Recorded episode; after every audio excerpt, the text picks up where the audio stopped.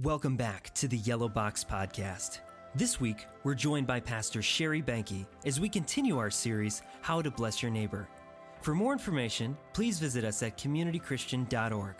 Also, if you need prayer, we invite you to text PRAY to 630 793 6399. Our prayer team would love to pray for you. Remember, you can always find us on Sundays at the Yellow Box at 9:30, 11:15 a.m., and 5 p.m. We hope to see you there. Good morning, community. How you guys doing? Good. Good morning to those joining us digitally as well. Well, you know what?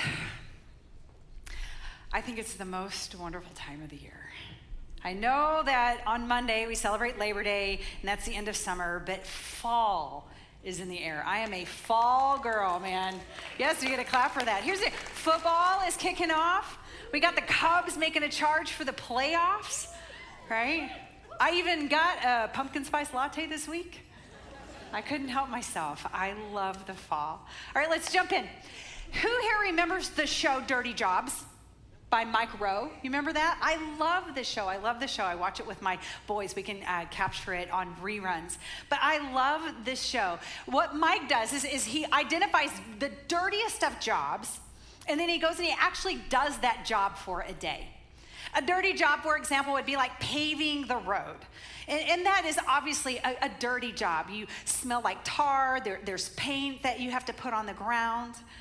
Another job, for instance, is he will go to a farm and work on a farm. And I have worked on a dairy farm before, and I can tell you that is a dirty job, definitely. But there was one episode that really fascinated me. Uh, he went to work at a, a plant where they created the black pigment. So, like black that you would see on a t shirt or with ink or something like that. And you wouldn't think such a simple product would be such a dirty job. And I'm telling you, that was a dirty job. He was black from head to toe. But the premise of the whole show is that he finds real, actual dirty jobs that people actually do. Now, in the Banky household, uh, there is one dirty job that I refuse to do.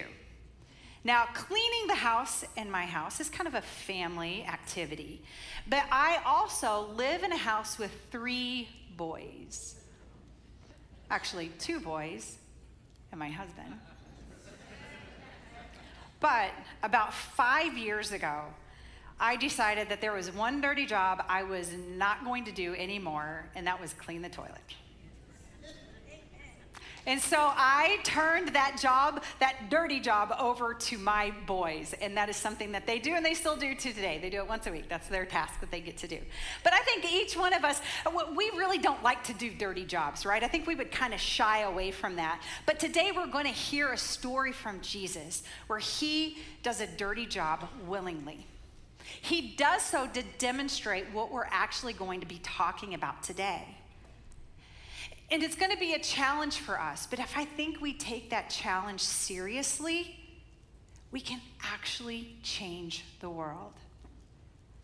As Sue mentioned, we are in week five of our How to Bless Your Neighbor series. And in this series, we've been talking about our mission of helping people find their way back to God.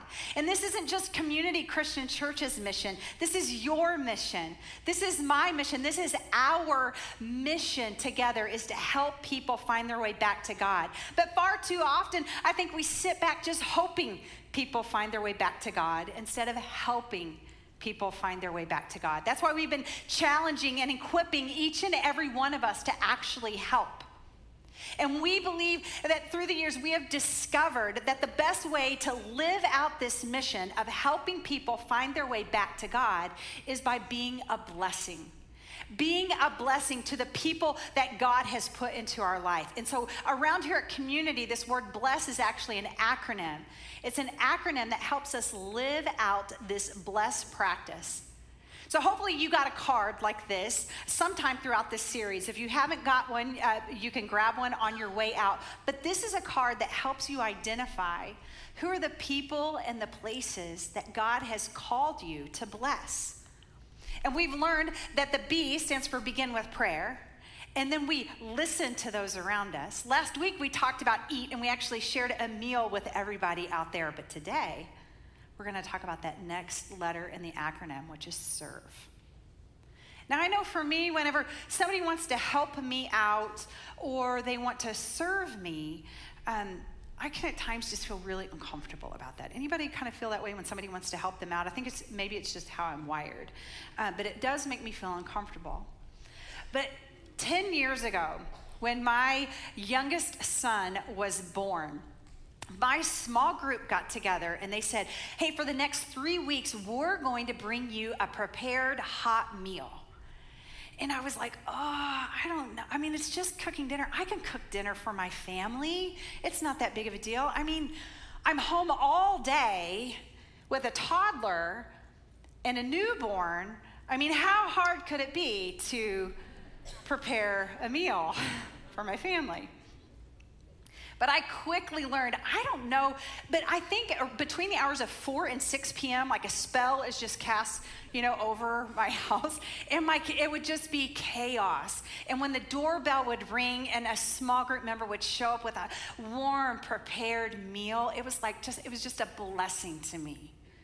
It, was, I just felt so loved. I felt cared for to be served in, in such a, a, specific way that really met a, a need for me. And so it made a tremendous impact on me. And so you would think, because serving has had such an impact on me, that when I have opportunities to serve, that I would jump right up. But if I'm honest, I'm really more of the person that whenever I kind of see a need or I see something, I'm thinking, I need to get somebody to help out with that. Or worse, I don't make eye contact and I just hope somebody else will do that, right? But here's the thing I, I, maybe I'm just the only one that does that. Here's the thing if we want to take this mission of helping people find their way back to God seriously, we need to have a major shift in our thinking when it comes to serving one another. And here's the kind of seismic shift that I'm talking about. Uh, in the year 1900, the field of physics, they had made some incredible strides forward. And, it was, in fact, um, they had made so much progress that, that, there was a community of people that had kind of decided that they had nearly exhausted the entire limits of this discipline of physics. And so, one of these such physicists, uh, Lord Kelvin, this is a nice picture of him. He was a keynote speaker at an event, and this is the event. It sounds really thrilling. Um, it was Assembly for British Association for the Advancement of Science. Probably a real rowdy crowd there. Uh, but Lord Kelvin, he took the podium. He took the podium and surrounded by a group of people who were convinced of their own brilliance made this infamous statement. He said, There is nothing new to be discovered in physics now. All that remains is just more and more precise measurement. And then Lord Kelvin drops the mic and walks off. Not so fast, cowboy. Here's why those words became so infamous. It was just five short years later that this guy pops up on the scene. Einstein. For some reason, I don't think he was invited to that British Tea Party for Science. Do you think? But he had written a paper called The Special Relativity. And, and this actually changed the way we view our entire world. It was like the whole world of science had been traveling this direction for about 200 years. And then this paper comes out, and everything changed. And everything started walking this way. And that's what we call a paradigm shift. And this is what a paradigm shift is it's a fundamental change in approach or underlying assumptions. But as revolutionary as Einstein's theory was here, today we're going to look at something that's even more amazing, that, that requires an even more astounding paradigm shift. It's where we take this old misconception, this misconception that began back in the Garden of Eden, we're going to take it and we're going to turn it on its head. We're going to listen to the words of Jesus, and he's going to take the idea, this idea of the higher you rise, the more power you have, the more wealth that you have, the more that you can leverage that to get people to serve you. But Jesus is going to take that idea, that misconception, and he's going to turn it on its head. Here's the thing there's probably people in this room who still understand and still believe that the higher you climb, the more money that you make, the more power that you have, the more you can leverage people to serve you. But Jesus is going to paint a picture of what it really looks like to bless the world. And it involves a paradigm shift a shift from a crown to an apron. Here's what I mean. This is the uh, amazing story that we read uh, from the Gospel of John. It was just before the Passover festival. Jesus knew that the hour had come for him to leave this world and go to the Father. Having loved his own who were in the world, he loved them to the end. The evening meal was in progress, and the devil had already prompted Judas, the son of Simon Iscariot, to betray Jesus. Jesus knew that the Father had put all things under his power and that he had come from God and was returning to God. So he got up from the meal. He took off his outer clothing and wrapped a towel around his waist. And after that, he poured water into a basin and began to wash his disciples' feet. So let's try to understand what's kind of going on here, kind of the magnitude of this moment. Jesus, He is God in the flesh. He is the creator of everything. He is the King of kings. He is the Lord of lords. There's no one higher. Nobody has more power. He has everything on earth. And yet, what does He do? He sets aside His crown for an apron. And, and, this is a shocking scene that's happening here. The one who sits in the highest position is kneeling down to serve. And understand this Jesus isn't just doing a kind deed. He's actually uh, lowering himself to the lowest rung on the ladder. Washing someone's feet was a must before sharing a meal in the first century. It was a must have. You had to do it. And, and, it was assigned to the lowest ranking person that was in the room. And here's the deal uh, washing feet was a dirty job. Feet are dirty. But we're talking about first century feet here. We don't have, we don't have nail clippers. Nobody's gotten a fresh pedicure. They're walking around, no socks, no shoes. I think you kind of get the picture here.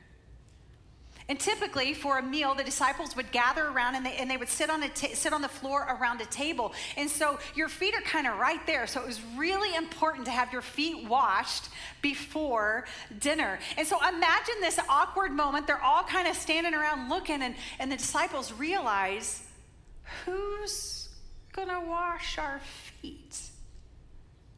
Now, if I was there, I would go to my typical move of not making eye contact, do make eye contact, so nobody would ask me to wash the feet.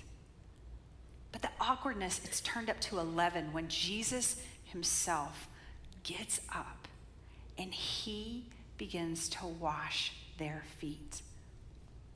But it isn't just this dirty job that Jesus is doing that astounds them, as much as the shame that's associated with this act of service.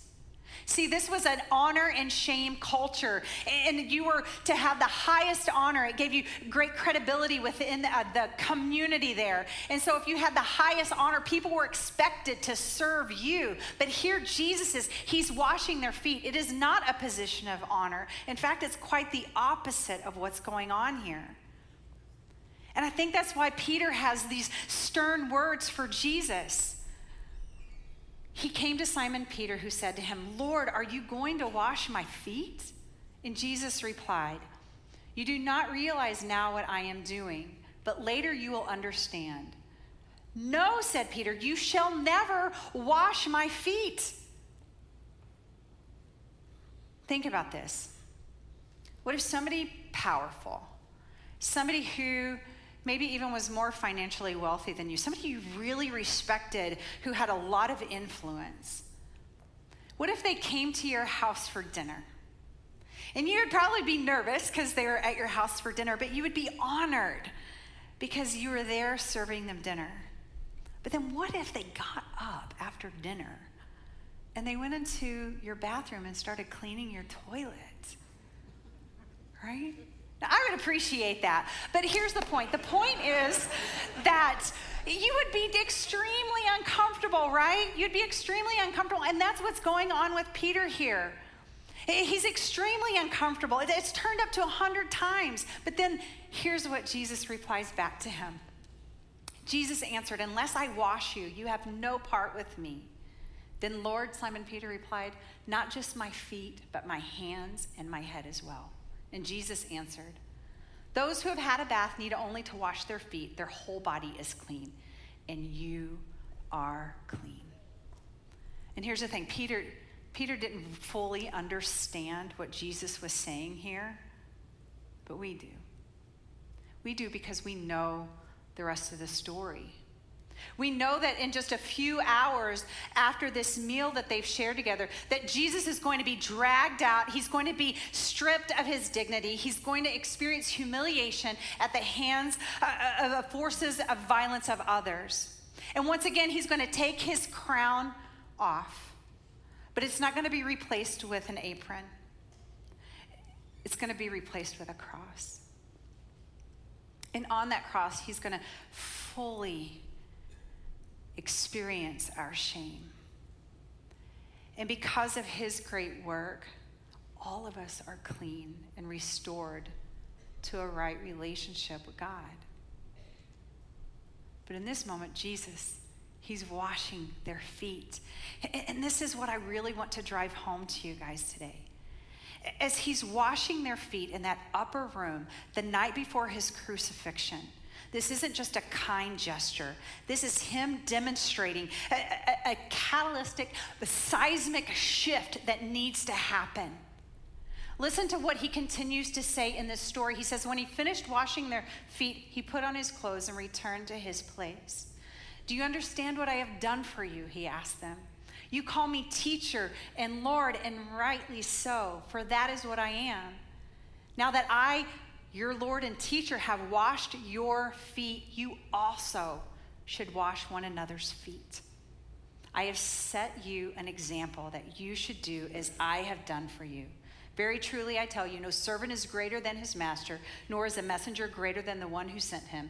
Now that you know these things, you will be blessed. The message, it's simple here. It's challenging, but it is simple.